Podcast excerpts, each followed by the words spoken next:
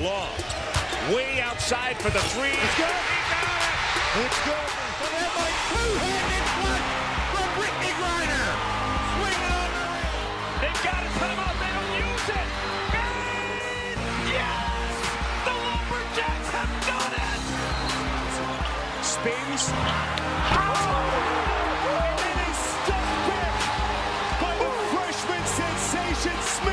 Smith. Perfect season for Texas. They finished 34 and 0. The number one ranked team from beginning to end, winning their first NCAA championship. Hello, everybody, and welcome to another edition of the Texas 24 podcast on the Dave Campbell's Podcast Network. I'm Matthew Bruni, and joining me is Ishmael Johnson. Ish, we've reached the end, Oh man, yeah, but it's, also the been- start. Yeah, it's a weird way to look at it, but for us, we're gonna take a it's, we're gonna get a little bit of a break in here, a little bit of a breather. We went through every team in the state, Division One, and we can finally actually watch some games. So I'm really excited. I, I just I feel so accomplished. just looking at right? like my all my docs and all the notes that I have and everything on 48 teams. Yep, 48 teams, man. We have gone through. that's a um, lot. Whew, I, it's very impressed. Even my phone, uh, right before we started this, actually gave me a notification. Do you want to start a six minute timer? Like it Oh, literally, I've never got that before. This morning, Man, it it's just like that. you know what you you we know what you're about what's about to go down. like I was like, all right, all right, Apple, like you're spying on me. Definitely, I probably should like be worried, but this is great. Yes, I do want the six minute timer. Thank you. Um, but yes, last one, DFW two. Uh, today we got Baylor, North Texas, and UT Arlington, ending it with just a loaded slate of teams Yeah. here. Um, we'll start with Baylor. We will start with Baylor. The Baylor men's. Uh, for those who don't know, we do six minutes on each team. If you haven't already, go check out um, our old other podcast before the season starts. We, like I said, we preview every all 24 teams in Texas, men's and women's, 48 teams in total. Let's do this. Six minutes. I do want the six minute timer. Baylor men's. I'll I'll start us off here All right. on the men's side. I mean, what more can you say? Scott Drew, we had him on the podcast, talked to him, great guy. They're the national champs, the reigning national champs, Baylor Bears, 18 and 2 overall, 13 and 1. And really, if you look at the two losses, they were flukes. I mean, that, that that's what they were. It, that's at the end of the day, this was a team that just ran the table. Everybody they played. Um, if it wasn't for their COVID stop in the middle of the year, this team would have rolled through everybody and been undefeated. I'm confident of saying that because I mean they come back and they barely beat Iowa State and then they lose to Kansas, and you're just like, this is not the same team. But they find their form, they close the season out really, really strong. And then they go in the tournament they lose again. I think they were, I'm trying to remember what the situation was. I feel like there was, I might be, I'm sketchy on that part. I can't, I can't, I can't remember exactly either. I think Cade Cunningham went kind of off. Um, and I think it was just one of those games where They- I think the most talented player on the floor just kind of Yeah. had his way. Yeah, and they couldn't shoot if I remember correctly. Uh, Mhm. I kind of just blanked all that out because the only thing I remember is the tournament run. Just Sure. Yeah. a- just an unreal run. Obviously, in with beating Gonzaga, which is one of the favorite.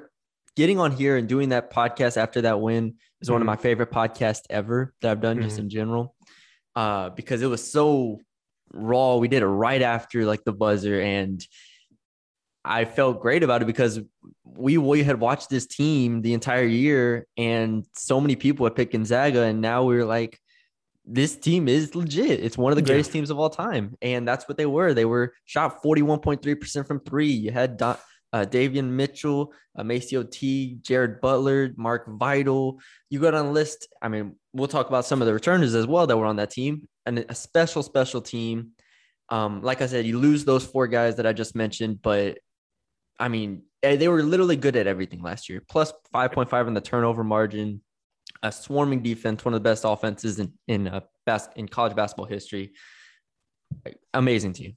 Yeah, I think that they took us the one the one thing that I loved about last year's team was that they took like a small step back defensively from the year before, um, but they absolutely kicked it up in shooting because the year before there were some games where you could see, and maybe it was because you know Davion Mitchell wasn't really that uh, uh, aggressive at that point.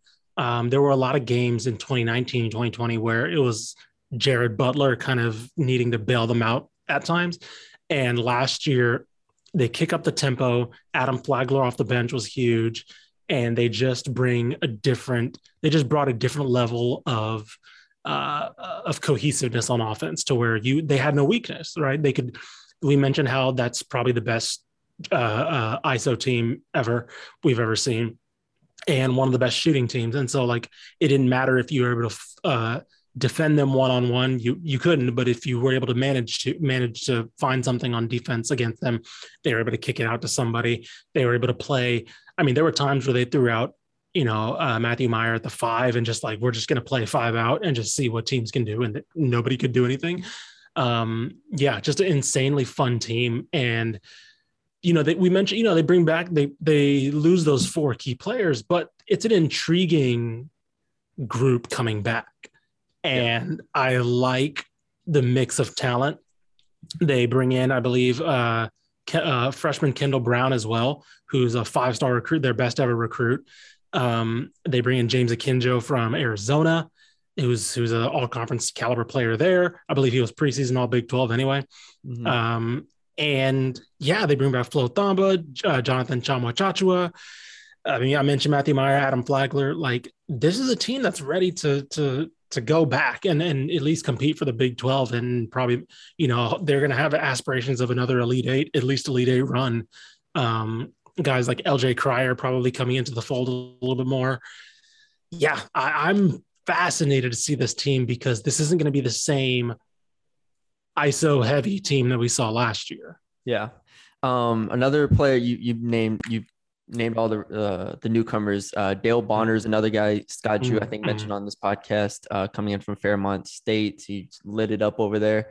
Um, but yeah, the, I have the starting lineup right now is James Kinjo, Adam Flagler, it depends who you want to start at the three. Probably I have Kendall Brown there. I have um six eight um freshman, like you said, star freshman could start there at the three. Then you have mm-hmm. Matthew Mayer and uh, Jonathan Tchamwa Tchatchoua or Flo Thamba, whoever you want to run out at the five.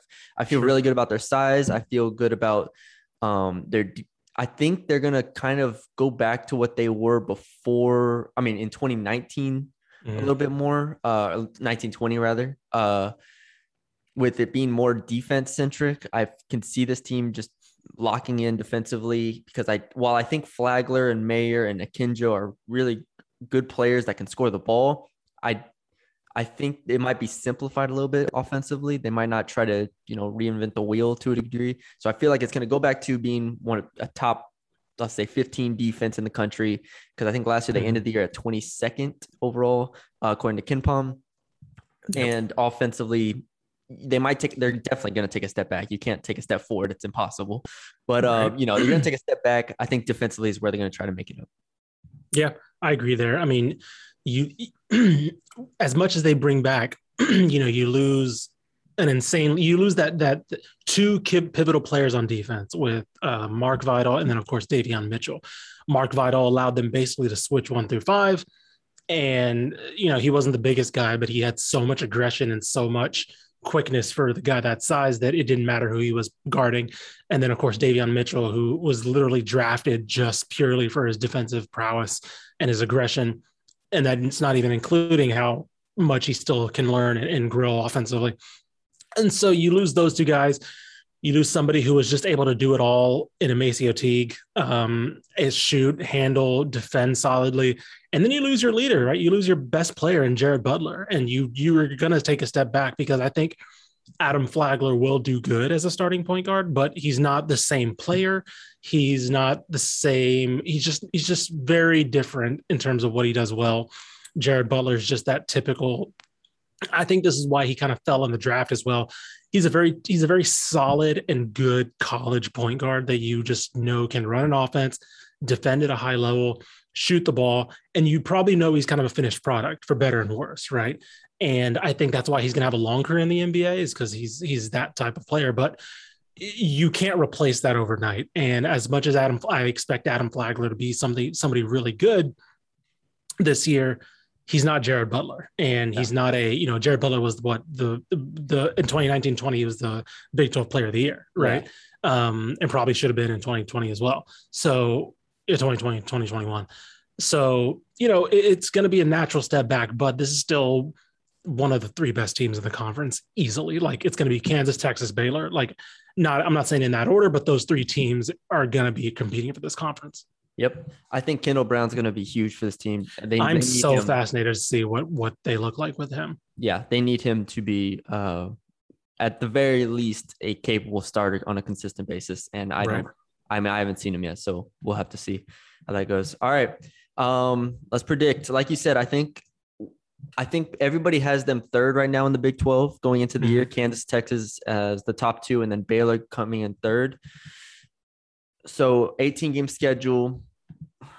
What are we looking at here for Baylor men's? In I was like, KenPom has them second right now, Ooh, but over who? Yeah. over Kansas. over over uh, behind tech uh, over Texas. Okay. They have tech. They have Texas fourth. KenPom is not a big fan. He has Tech over Texas right now. Oh So- man, that would be Yeah. something. Okay. He has he has uh, he has Kansas and Baylor sitting at thirteen and five, and Tech and Can- uh, Texas at eleven and seven. Do we have Texas at 12 and 6, 14 and 4? Okay. Um, all right. Baylor men's uh 18 games. I'm gonna be I think you mentioned this when we talked about Texas. You you thought the Big 12 was gonna be a little bit more even in a Mhm. sense. You thought like 13 wins might win it, 14 wins probably will. Uh I'm gonna go I'm gonna go 11 and 7. Okay, I'm go I'm 11 gonna I'm gonna go. I'm gonna go twelve and six. All right. You have the same Yeah. Baylor and Texas, same record. Yep, I think that's gonna be a hell of a game. That's- And I think I mentioned I mentioned Texas and Tech going to be interesting. That Tech Baylor matchup is going to be nasty. Just as both those teams are just going to like. I think that's first to fifty. Like I, Yeah. really do. yeah. Uh last question before we move on real quick. Who's the best player on this team? Because I couldn't answer that question when I said that last night. Matthew Mayer. I think so. I think this is going to be a year where he really has a chance to show. I think it'll be Matthew Mayer and James Akinjo kind of Yeah, battling for that. I was gonna say Akinjo. but I, I like the Mayer. but yeah, I think he's this is a big year for him. Like this is we saw a lot of flashes last year. Like he's able to handle the ball a little bit.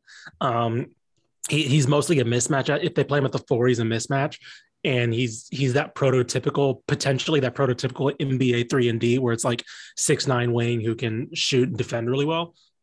If he can create a little bit better, I, I have no idea where his ceiling is. Yeah. All right, let's get to the women. Uh, let you start us off and get the six minute timer going. Uh, we could talk about All righty. these, these two teams all day. Shout out Baylor basketball. I know, right? We can have we Just can have giving us content. podcasts. Just giving us content, Baylor. Love them. have entire podcast over these two. All right. so 28 and 3, 17 and 1 last year, go all the way to the Elite Eight. Some people call that a disappointment, but you look at that region. I mean, they lose to UConn by two. Uh, that region had Iowa, that region had Michigan, they had Tennessee, Kentucky. The fact that Baylor was a two is is insane because I just mentioned the record. And now it's a little bit of a reload. It's not a rebuild. Um, even though you know Kim Mulkey's off to LSU now, Nicki Collen comes in. They still have the best player in the country slash in the state at the very least uh, in NaLyssa Smith. They bring in a lot of insane talent overnight. They lose some tran- they lose some to transfer. Of course, they lose the best defender in in the country and uh, DiDi Richards to the WNBA. Um, they lose a lot of players like DiJonai Carrington and things like that. But I believe they also lose uh, Hannah Gusters to LSU, uh, Moon Ursin to uh, Tulane, I believe she went to. She- So and so they they lose some contributors from last year's team, but I mentioned Alyssa Smith. They bring back Queen Egbo. Uh, Sarah Andrews is probably going to be somebody who's asked to step up a lot. Caitlin Bickle, who was a contributor on last year's team, and they bring in, I mean, overnight. Ja'Mee, Ja'Mee Asberry, Jordan Lewis, Kamaria McDaniel, like three all conference guards out of nowhere. Um, when you're probably looking at Kamaria McDaniel as the sixth woman off the bench, like that's kind of stupid. Like she was a all conference caliber player coming out of Penn State. And so, you know, the question basically just becomes what this team look this team looks like under Nicki Collen, right? Last year, they were such a fascinating test case on how Kim Mulkey is was able to adapt that team because they weren't they didn't shoot a lot of threes. They basically uh, chose to basically win the game in the paint. Um, they ran DiDi Richards at the point guard, which she's not a point guard; she's a three, um, and sometimes maybe a four. And they basically just chose to overwhelm people with size. And when you're a team like Baylor that can play elite defense inside out and knows you're going to neutralize teams from the outside, you can kind of choose to sacrifice two threes when you're not going to give up threes on the outside.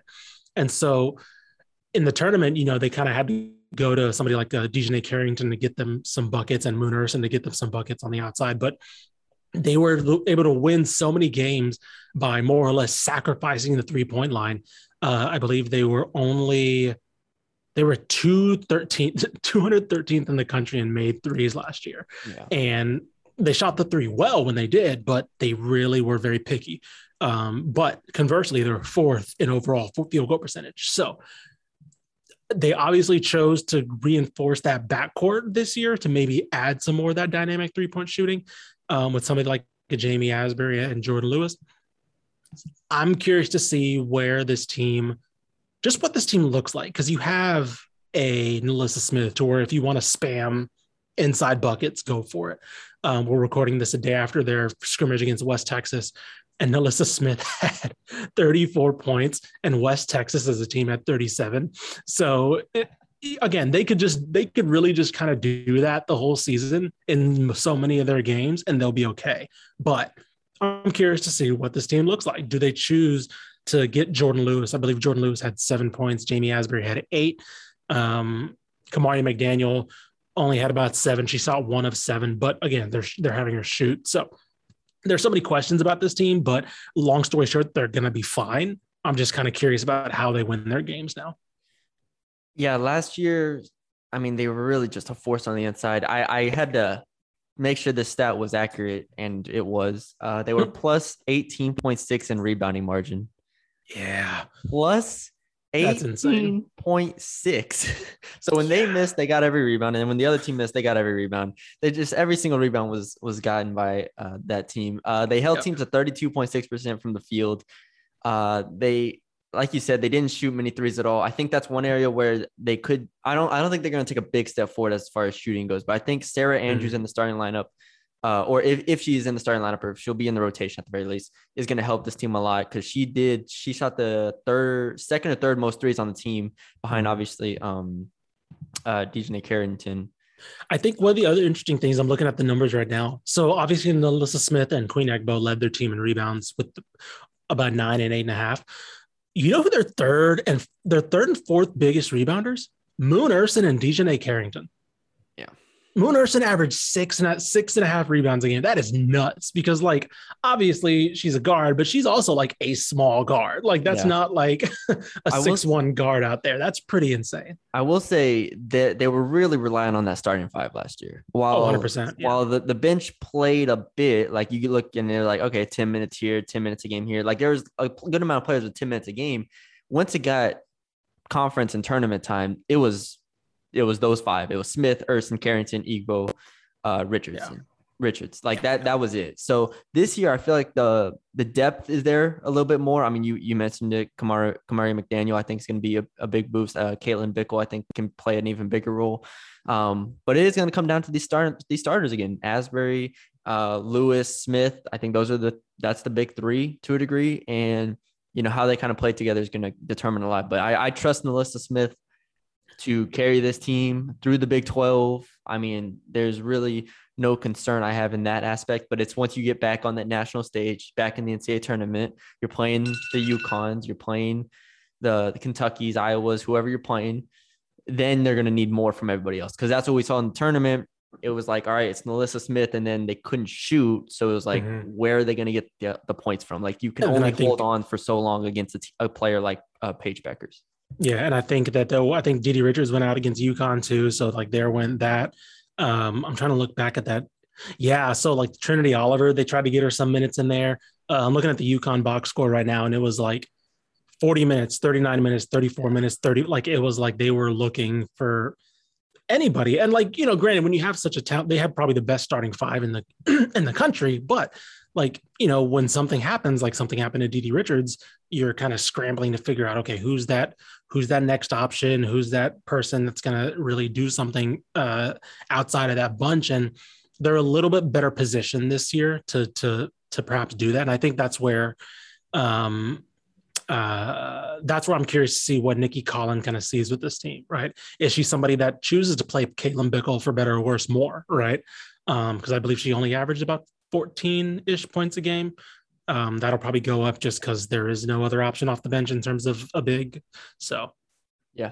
Uh, Kamari McDaniel uh, sat out last year. She was injured last year. So getting her back into rhythm, I think, will be a good thing. You mentioned her shooting from the last game. I think that'll be a work in progress as the season goes on. But obviously, the year before last year, she was an all Big Ten player. So, yeah, plenty of talent on this team. Let's predict. Um, I'll let you go first. All right, let's see. 18 17 I mean, this, one uh, last year ish. 17 and 1.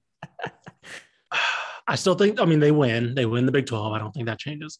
Um Yeah, who I'm gonna go 16 and 2. Big 12. Sec, who's second in the Big 12?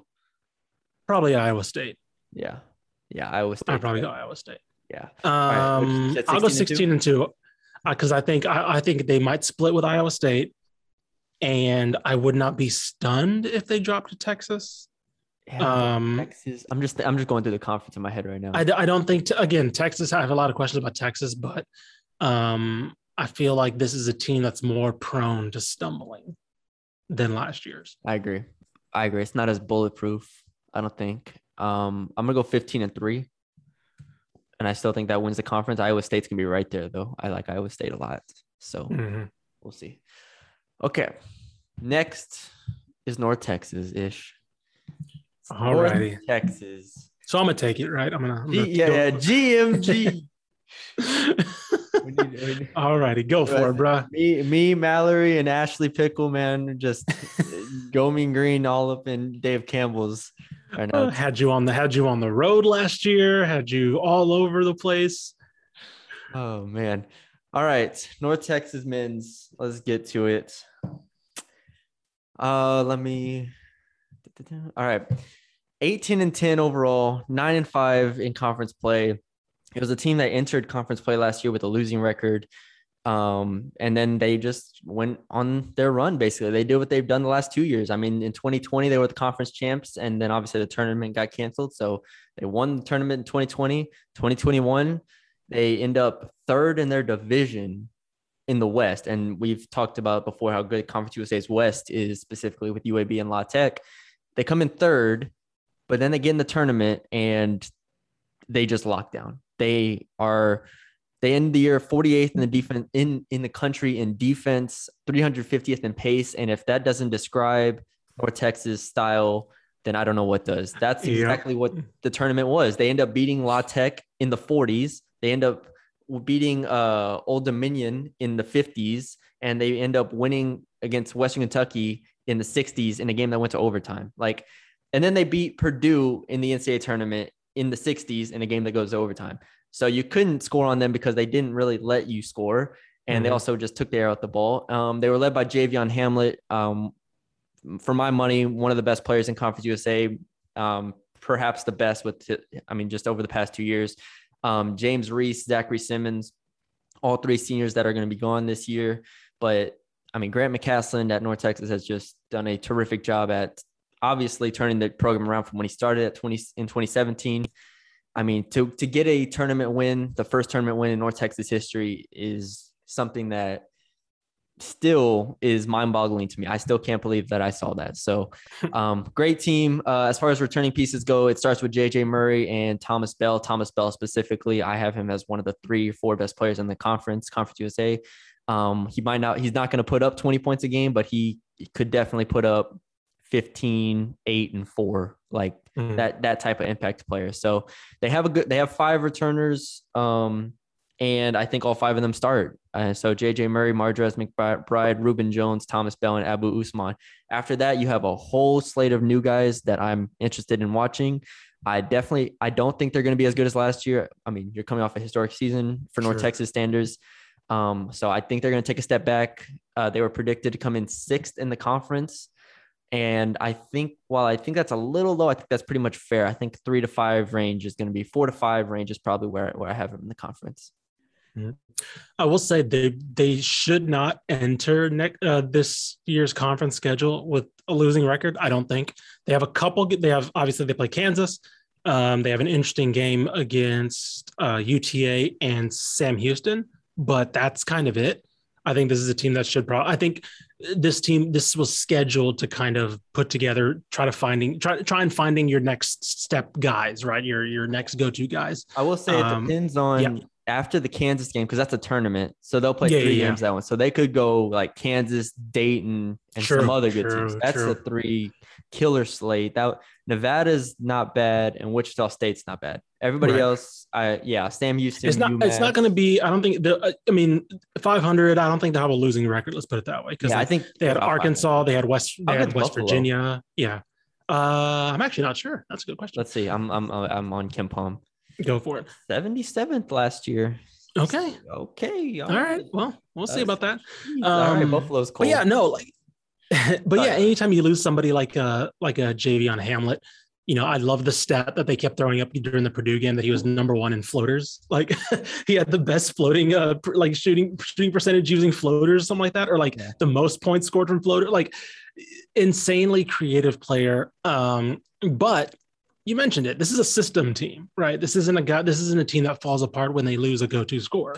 This is a team that, like, they're going to take the air out of the ball. They're going to play incredible uh, aggressive perimeter defense, and they're going to activate a. I think we're going to see the press a little bit more. I know North Texas did not use the press as much last year, um, and I think Grant McCasland, even back in his time at Arkansas State, that was kind of what he established early was a pretty aggressive press, and I would not be shocked if, if we see that a little bit more this year um, to maybe give them more of an edge than probably what they had offensively over teams last year. Um, I would not be surprised if we see him use that a little bit more frequently. Yeah. Uh, I think there there is an avenue for this team playing a bit faster, but I don't think they're going to start the season playing faster. Even though, Mhm. Like last year and the year before, they started off playing faster and then got slower as the year went on. I could Mhm. see that working the other way around this time. Uh, Rubin Jones specifically, uh, sophomore guard uh, out of Houston Yates. So Mhm. I mean, Houston Yates obviously puts up 100 a game. Uh, him with the ball in his hands, I trust in the open court. I think that could be an avenue where they uh, can push the pace. But other than that, I think the bench is slightly concerning. You have Tyler Perry, uh, uh, Coffeyville community, uh, JUCO national champ coming off the bench, it's kind of like a microwave scorer. Uh, Mhm. Hamir Wright transfer from Washington, Rasheed Brown, a uh, A&M Corpus Christi transfer. Um, so you have some depth there, but I think it's just going to come down to those five returners that I named, uh, playing defense, which I think they will, and then figuring out offensively. Because while Javion Ham, while I, I think you made a really good point in the system, losing Javion Hamlet's not going to drop the floor out from this team by any Right. means. The ceiling though is questionable, right? Moving into Mhm. those games where, all right, it's a tight game because it's like 41 to 40 in the four in with like three minutes left. Like who's going to get a bucket here? And it was always Yeah. Javion Hamlet. I think that turns into Mardrez McBride. I think that turns into Rubin Jones and maybe even Thomas Bell to a degree. Mhm. And I think all those guys are capable, but you know, Javion Hamlet did it for two years, basically flawlessly. I, I will say in something in Grant McCasland's favor is that he's always had that guy that next guy step up. Right in 2020, I don't think everybody expected it to be Javion Hamlet, or and so uh, 2018, 2019, it was Emoji Gibson, Roosevelt Smart. You know, it was like it was a bunch of guys where you're like, oh, this guy's going to step up now. And then two years ago, I mean, and they won 20. Like last year was the first time since 2017 they didn't win 20 games, and they were doing it, you know, without. Uh, they were doing it every year with somebody different. It felt like so. That's a good I think that's something. I think that's something to go in his favor as well. That's an excellent point. Yeah, I, have honestly forgot about those Roosevelt Smart years. I, uh, Yeah. even though I covered them like firsthand, he was Yeah. breaking records at three point shooting. Just what a what a year. Um, all right, let's predict uh, North Texas 18 game schedule. Uh, like I said, I think Conference USA is a fascinating conference to watch. Um, Mhm. La Tech and UAB, I think, are the two best teams in the West. Western Kentucky is going to be good again. Um, I think obviously UTEP's improved. I don't think they just walk over UTEP like they did last year. Um, what do we have UTEP and Rice going? UTEP. I have we have them going. UTEP. You have ten and eight. I have eight and ten. Rice. You have ten and eight. I have nine and eight. Nine and nine. Okay. Damn. Whew. All right. Well, um, kind of made me nervous for for my picks, but uh, I'm I know, go, right? I was just thinking about that. Like, damn, all right. because like even when they won the conference two years ago, they were like 13, 14 and four, I think, and then last year, yeah. Um, I'm gonna go. I, I mean, I was lower on UTEP and Rice, so I can afford myself a little wiggle room here because I definitely think they're better than those two teams. But Yeah. uh, I'm gonna go 12 and six, Okay. which still might be a little high. 11 and seven might be, but go I'm gonna go 10 and 8 again. yeah. Same as UTEP. North Texas This- versus UTEP has become a prime time matchup, baby. Yeah. This is one that I'm this is the one of the this might be high on my list in terms of like ones I'm gonna regret like around like mid February. I feel like. I I, know I think I think 10 to 12 is fine. I think that's Mhm. like the perfect range. I will say I think the floor of this team is just high enough to where they're just gonna I think they're they're, they're gonna beat the bad teams pretty substantially Right. here just with their defense. Yep. All right. To the women. Um where'd it go? Where'd it go? Um, I'll start real quick. Mhm. All right. Um, this team, I want to start off. This team finally took the leap forward last year. So covering J- Jalie Mitchell got there when I got there. Um, actually, no, she got there a year before I got there. So she got there 2015, 16. I believe it was her first year. And, you know, I covered her my freshman year. And then ever since then, it's kind of just been like waiting and waiting and waiting on that this team to take that step forward because they Mhm. kept coming in like eighth, ninth, and tenth in the conference. And we were like, is this ever going to happen? And credit to Jalie Mitchell. She stuck with it, changed her coaching staff around a few times, changed her personnel around a few times. And they finally did it. They took their step forward last year. They went 13 and 7 and 10 and 4 in conference. Not the greatest year in, in history of North Texas. They end up losing the first round of the Conference USA tournament. It was very disappointing. But still, it showed that this program is capable of having a frankly a year over 500 like substantially over 500 like they've been sitting around like 14 and 14 years the past six years. And to finish 13 and 7 and to play the way that they played was very very promising. Um like i said the loss to old dominion in the first round of the tournament was was disappointing. Old dominion ends up i think winning like two games in the tournament. They actually made a little bit of a run.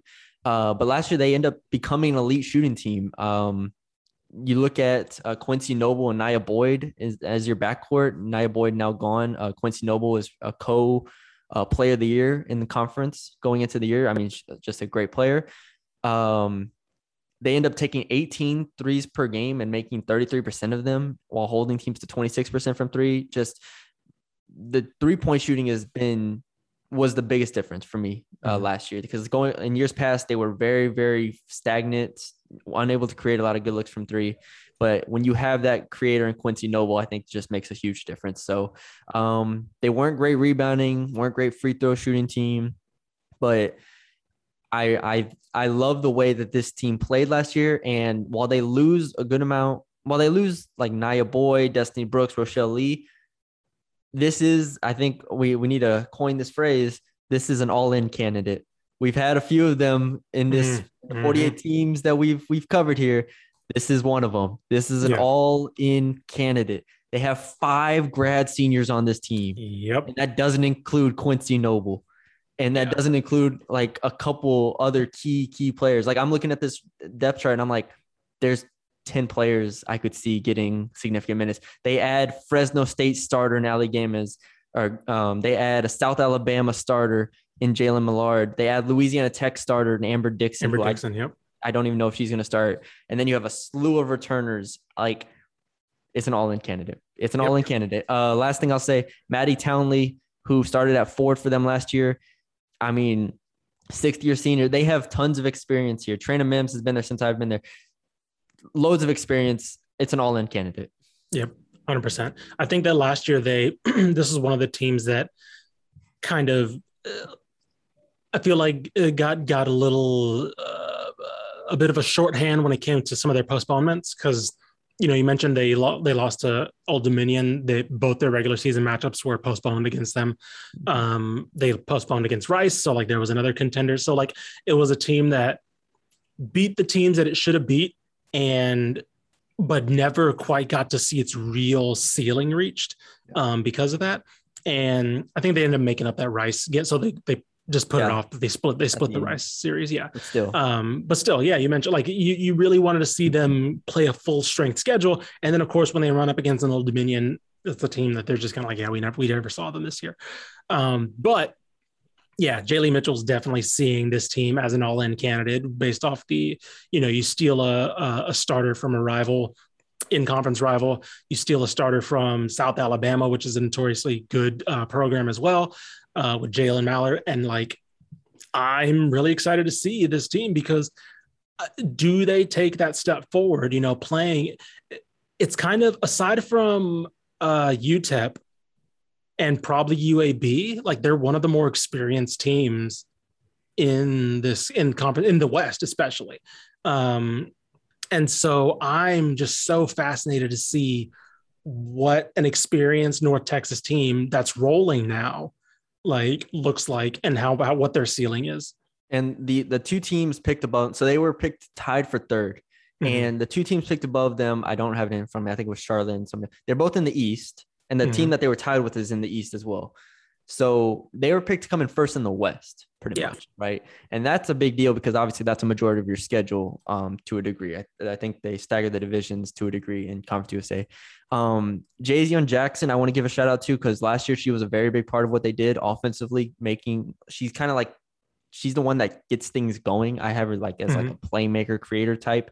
Um, going into her junior year, uh, I'm interested to see if they start uh, Ali Games. Uh, I think she's really good on both ends of the court. That could be a big boost. So, I mean, there, there's just not a discernible weakness here. I think if Quincy Noble, she doesn't even have to take like a step forward. I don't know. Think, I don't think she's gonna have more on her plate this year. I think she, Right. even though obviously Nia Boyd was good last year, I think you look at this team and you're like, all right, this team has, if not more playmakers, it has just as many posts that they can trust. Um, I think Emma Villas uh, Gomez showed in, uh, I know against the old Dominion in the old Dominion game, she flashed, and I think Mhm. that she's someone who could kind of step forward at six six foot three. So that's another graduate senior. So I, I it's a, it's a big year. It's a big big year for J- Jalie Mitchell, and um, I've said that in the past, but in the past it's kind of been like, all right, is this going to be the year that they break break through? They Mhm. had the breakthrough year to a degree. Now you are actually predicted to like be really really good. Yeah, I think that offensively they could probably take a step forward. Um, they're about average when it comes to the conference, the rest of the conference, um, kind of sinking even below average at times. But they were able to stop just completely shut teams down defensively. So, you know, if they just take a step forward on that side of the ball, like it could be their ceiling could be just like skyrocketing. So, um, yeah, I think this is definitely one of the conference favorites, no doubt. All right, what do you have them going in 18 games? Whew, 18 games. What did I put for UTEP? Because Uh, I, I got to gauge that. UTEP women, you we both have at 15 Uh-oh. and three. Oh my goodness. I'm going 15 and three as well. Oh, really? Okay. I'm going. Those two teams are just going to run the West. yeah, I got. I'll go 12 and six. I think a little bit behind. The West is just like UTSA, Rice. Yeah, it's um, gonna be. It's gonna be a lot of layup UAB. lines for, for a while. Yeah, UAB and La Tech are better, uh, Yeah. but like Southern Miss, yeah, no, it's the North Texas and UTEP are just going to run through that. It's gonna be. It's gonna be some uh some layup lines going on in in, in Denton for a little bit. Okay. Oh, gee. All right, typed in, locked in. All right, the final Oh, team. locked. the 40 the the 47th and 48th teams the 24th school ut arlington. Yes. um i'll start off, start off on the men's. They go 13 and 13 last year 9 and 8 in conference. They end up bringing in new coach uh, greg young who was an assistant at uta the past 12 years. Mhm. um and you look at last year they lose first round against troy even though they were the higher seed i believe. And they were just a team that was kind of like way too centric around Shahada Wells. Like Yeah. Shahada Wells did everything for them 16 points, 17 points a game, four assists, 2.2 steals, 39% from three. Great player. We talked about him on the TCU podcast. Um, they were plus 2.8 in turnover margin, plus 1.7 in blocks, plus 2.2 in steals. Um, it's a team that on paper I liked a lot, but when you went past Shahada Wells, you were kind of like, all right, these other guys are fine, but I didn't really trust them to create at all. Like Sam Griffin, who's not who's now at Tulsa, averaged 13 points per game. Uh, David Azore, I believe, was second team all conference preseason this year. That's uh, Mhm. he averaged 12 points a game last year. You return Patrick Im- Imwaba, uh, uh, six foot seven forward. You add Javon Levi from UTRGV, uh, among others. Uh, Larazo Lazar, I'm sorry, Lazar Rojas from Fresno State. So is it a team that's entering like a rebuild type thing? Because I don't know if they can get back to over 500 without Shahada Wells and with the team that they have uh, currently. They were picked tied tied for ninth in the Sun Belt, so that kind of gives you an idea of what people think about them as far as the coaches or Mhm. media go. I I look at this team as possibly a rebuild type candidate, going from Yeah. the all in we had last like 10 minutes. Yeah, yeah, definitely. I I agree. I think that they've been in such a weird spot because so I remember two, three years ago when Scott Cross was was fired. Um, he had that program really, really rolling and as one of the top mid to me, one of the most consistent mid majors over his time. And then they move on. Basically, I forgot who the AD was at the time, but he basically released a statement saying we have aspirations bigger than Scott Cross, which is he he he threw the name out. He threw the Gonzaga comparison out there, and it's like, bro, what? And then they go and hire Chris Ogden, who again was a good assist, was Chris Beard's number two, um, and then he ends up going back to uh, alongside Chris Beard, and so they hire Greg Young, which I think was a good move because like that's the he was he was there for the Scott Cross years, he was there for the the Chris Ogden years, and he he's somebody consistent, and I think he's somebody that knows what UTA's what UTA should be, can recruit the area well, and can build this program to back to being not in one year, but back to being one of the teams to watch in the Sun Belt because this is a team that should be winning 20 games and should be competing for Sun Belt titles. Um, I was there when Scott Cross's best team fell just short uh, when they the year they beat, I believe Texas and Ohio State and St. Mary's. I believe it was like it was an insane run, but that's where they should be aspiring to be, and that's where I think this program has the talent to be. And so you bring in somebody like a Javon Levi, who I think is a solid, you know, from UTRGV, who's a solid, solid point guard. Um, and I don't think this is going to be a team that competes right away but I think this is going to be a team that's kind of annoying to play, if that makes sense. Um, they're going to be a team that's probably is going to take a game. I wouldn't be surprised if they take a game off Texas State or take a game off a contender because I do think David Azore is a good player. I'm curious to see some of these other transfers that come in. I think they're going to bring back some of the defense that uh, that was kind of they were known for under Scott Cross with Greg Young now. Um, but yeah, no, this is they're in such a weird spot that um, I'm just really curious about what what what goes on this year. Such a such a disappointing year last year. I mean, Oh, 100%. look I mean, the past two years, that you know, he he the AD drops that Gonzaga quote, and then they don't compete for the conference basically for two years, and it's like, what did you? And then Scott Cross has, I think Scott Cross is at Troy now, and he's like, well, he wins a tournament game, you know, like in in the Sun Belt, and it's like, why'd you let this guy go? You know, so Yep. it's a it's a weird. They're in a weird weird weird like limbo area right now as a program. Yeah, they ended the year ranked 253rd in KenPom, like and 246th in offense, 260th in defense. Just a bunch of like middling numbers here. I mean, Sure. low low numbers. And you look at conference like eighth in offense, seventh in defense. Like they just weren't good at anything really. Uh, they led the conference in block percentage for what it's worth, I guess. You know, um, but last in effective field goal percentage as an offense. So it's like well, now you don't have Shahada Wells. So, I mean, on one hand, you hope maybe, I mean, Javon Levi is more of a creator, an assist man, can set up guys really well. So I, I hope that that kind of raises the floor of what this team can be offensively because they were so sporadic and just so Mhm. inconsistent last year. but I think it's just going to come down to their defense and Greg Young instilling a defensive identity in this team that they haven't had since they were good. Um, also, when they were good, they had a lot of talent. They had Kevin Hervey. They had a, a you know a bunch of like really solid players. So, yeah. um, and I don't think they have that on this team yet. So I look at this year as being a rebuild esque year. Um, kind of get your footing back under you. They, sh- they shot forty one percent from two last year Yeah. just an incredible number. So uh yeah, I, I have low expectations. Uh you you know the Sun Belt better than me. Um ninth, I I think is appropriate just based off what That's I fair. know. Yeah. Um and I think there was a quote from Greg Young when I read the article is like, yeah, you know, ninth is about is about right. We haven't, you know, had a good good years the past two years. So Yeah. Everybody knows this is a team. Yeah, I think this is a team that you look at the starting five, and it's going to be a lot of graduate and, and senior graduate students and, and seniors. But I think they're going to be set up because basically everybody else is an underclassman, right? Everybody else is going to be back next year. So like, I feel like this is a setup year to get competitive, right? And do, you know, to have the bottom not fall out from under you. And then next year go into 2022, 2023 with a little bit more of experience. So, um, so we'll I, we'll see. I, again, this isn't going to be a team that's contending. Um, the West in particular is pretty. The uh, the East is the tougher part of the Sun Belt, Yeah. but they're going to be playing a lot in the in the East, so that's going to be an issue for them. Yep. All right. Let's predict 18 games, I assume.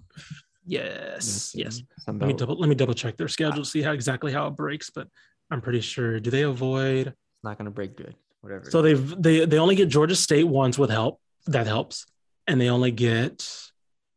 Let's see, App State once as well. Okay, so the the East breaks kind of favorably for them, but. Um, but they're not better than many teams in the West still. I'm gonna go six and twelve. okay. six and twelve for Ish.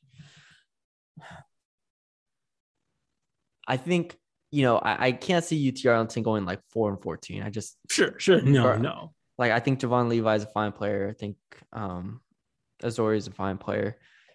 I, I'm I'm gonna I'm gonna stick with you. Six and twelve. All right. I'm gonna stick with you. All right. Be very, very measuredly pessimistic about where they go. So I'll be tuned into UT Arlington and North Texas men's. I think they play uh, like December 12th, something like that. yeah. So I'll be tuned in. We will see what UT Arlington has. All right. Last Hmm. team, the UT Arlington women's. I'll let you take them. Yes. All righty. So last year they kind of so long story short, they kind of get a a, whirlwind before the season starts. Um, Shari, uh, Krista Gerlich leaves for Tech, obviously, and I believe this was like I can't remember exactly when this happened, but it was like a month or two months before the season starts, basically. So they scramble and they go hire uh, uh, Vanderbilt assistant associate head coach Shereka Wright. And again, she's in kind of a tough situation. And they go 13 and 7 and 11 and 4 in conference. And this is a this turns out to be a pretty good team. Granted, they had a lot of experience from um, Krista Gerlich, of course, built them into one of the more reliable mid majors in the country, but this still was a tough situation for Shereka Wright to walk into. And she more or less like has them playing really good defense, really good defense, and they're sharing the ball a ton. They're not shooting that great, but they're one of the top teams in assists as a team. Uh, I believe 65% of their shots came off assisted, uh, came off assists. That was about 12th in the country. Um, they were able to play great defense, 18th in the country in field allowed field goal percentage, 10th in the country in 13 uh, three point percentage uh, defense. Very, very good. We mentioned Katie Farrell is one of the most underrated players in to me in the country just because she's not going to fill up a stat sheet and she's by far one of the most efficient players and one of the most valuable players. You just look at the metrics. Um, she's I think uh, a couple years ago, the the kind of the phrase Draymond Green comparison kind of came out because again, you look at you'll look at Draymond Green is like ah six points, four assists, and five rebounds, and then you'll look at it, he has like a plus thirty or something on his like Yeah. on his like plus minus or something, and that's similar to what the way she plays where.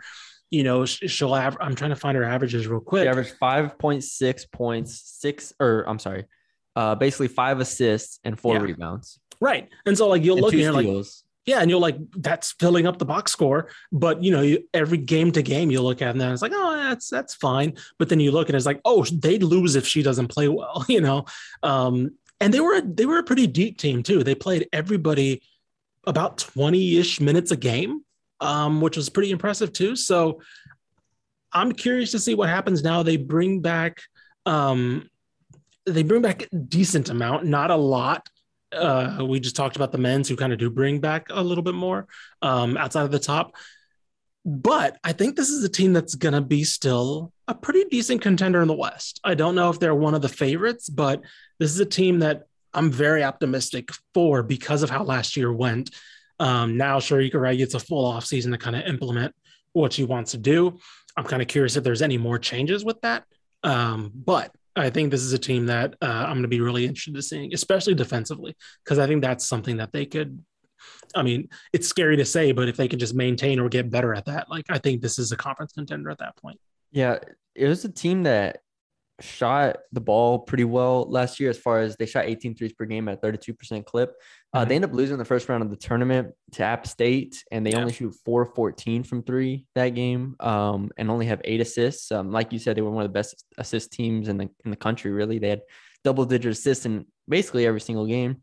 They go against Mhm. App State and they kind of just get shut down. They score 46 points. So, um, it is there are flaws. They lose Bree, Bree Wickware. They return Shia Smith. They return Katie Farrell. Like you said, there'll be those two that kind of ignite everything.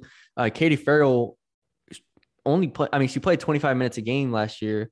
She Mhm. only started 11 games, and she put up those numbers that I said. Right? She Yep. basically had a two to one turnover. She had more than a two to one turn assist to turnover ratio. She led the team in steals. She almost led the team in blocks. Like I thought the Draymond Green comparison was amazing, even though she Mhm. can also shoot. She shot 39% Yeah. from three last year on 50 on 49 attempts. So uh, there's not a real weakness in her game. And I think she's gonna be that cog that if you can just fit pieces around her, and I think Shy Smith's more than just a piece, but if you can fit mm-hmm. pieces around her, this team, there's a reason this team was picked third in the Sun Belt. Like I Yeah. think there there is a ceiling that is that is this team is capable of going into this year. Yeah, I think so. And the other thing that is fascinating to me, they didn't bring much in, right? They they you they kind of stuck to their high school recruiting, right? They they bring in they brought in true freshmen. They didn't bring you know a transfer here and there. So it's like it goes to show that they like what they have, and they really they really stuck to they're really sticking to that. Um, because this this is a team that could have easily added, oh, let's go get a front court player, let's go get you know somebody to replace uh, Bree Wickware, you know s- things like that. But no, they was like, no, this is this is pretty much it. Um, I don't think they brought in a single transfer, like They had is kind of six six freshmen. There are Yeah. six freshmen on this team. so it kind of shows that you know Shereka Wright's like, I'm going to use this to actually build something and have something for the next year. Um, because this is a team that it's still it's going to be a contender this year, but I don't think this is a team that falls off next year, right? Because they have um they're they're choosing this they're going to choose to they're going to probably play a lot of freshmen in the second unit and um at probably towards the probably towards the conference tournament time like we'll probably see like three or four of these freshmen probably on the floor consistently with the second unit or so One player that they did bring in via transfer, and I think Mm. it might be the only one. Uh, the only one I saw. Uh, Disha Benjamin. Uh, Okay. from Alabama. Uh, Mhm. played in 11 games. Uh, started two. Uh, doesn't look like uh, she she got hurt December 19th. Mhm. And so she missed a majority of the year, but Okay. uh, or she at least missed part of the year. So, anyways, that's the one that I that I found. So you you bring in six six fresh or what I say six freshmen and basically like one transfer. Uh, yeah, you're basically rolling with what you got. Yep. All righty. So we got 18 here. Uh, I'm trying to think. I'm trying to think. Trying We had te- we had uh, Texas State women Texas State. at ten and eight each. You know, looking back on this, we were really we, we were high on some teams. Not that Texas State's not gonna be good, but we we had right. some have a lot of double digit wins. I'm gonna go. What was Texas State picked in the poll? Because UTA was third, right? And Yeah, UTA was third here. I have it right here. Let me let me get it up. If there's because I want to see if my thinking's in line with the coaches. no, you you just want to pick whatever they picked. You don't want to. Oh, okay, You don't want to think for yourself here. All right, this guy. That's all right. Throw me Uh, under the bus. let's see. Oh, good. I can't even find it, so you don't even get it. All right, eleven and eight. Hold on, I'm looking for it now. Oh, no, okay. now you want you want some Golly, where is this? Ridiculous. I was actually looking for some help here. Okay. Um, he's you said eleven and seven. Oh, 11, did I say 11 and 8? Uh, said 11 and 7. eight. Sorry. Yeah, I Not added a game. Yes, 11 and 7. I was just gonna jump right over it. Tro- okay, so the, I got it right here. Troy, Louisiana, UTA, Texas State's the top four. Ooh. All right. Um, I'm I'm gonna go and eight. Okay. Ten and eight on par with Texas State. Oh man, we did it. This doc looks beautiful. Oh, look at that. Ooh, I'm just ready, honestly. And this this isn't to say that I'm I didn't enjoy this all. I just want basketball to start. I just want games to start. Like this is this has all been great researching every team uh, at one in the morning, but man, I just want to like watch it just yes. because it's a lot easier to just watch and react than guess. And not to say we weren't educated, but this is like 48 teams. You're gonna be wrong on some stuff. Mhm. Uh, yeah, so we can actually just like see these teams and react to it. Oh man, Yeah, um, I can't wait. Uh, Tuesday, uh, this podcast will probably come out Monday. And then uh, Tuesday's the game day, basically. It's tip. man, and Tuesday. So then we have we, we still haven't figured out. Well, actually, we haven't talked about it. I, I've been meaning to bring it up. How we want to do the the layout Yeah. podcast For the shows coming for up. the shows, and that's that's gonna be the interesting thing here. So I'm, Yeah. We'll, we'll figure that out. We'll, we'll, We'll put it figure it out. eventually. Uh, but yeah, plenty of games. Uh, we'll even I started working on like a game of the day, start gra- uh, type graphic thing we could put on Twitter or something like that, put on the site or whatever. So plenty of content on the way coming out. We hope you enjoyed all this. Uh, again, if you want to hear any of the teams in the state of Texas as far as Division One goes, we have all of them covered. So be sure to check them out on our page. Uh, leave us a like, follow us, send it to a friend, send it, leave us a five star review on Apple, um, all that good stuff. Check us out at texasbasketball.com. Check us out at, at DCT Basketball on Twitter, uh, at Ishmael R. Johnson on Twitter, and at Matthew Bruni underscore on Twitter. We thank y'all for joining us, um, and let's let's watch some basketball. Let's do it, man.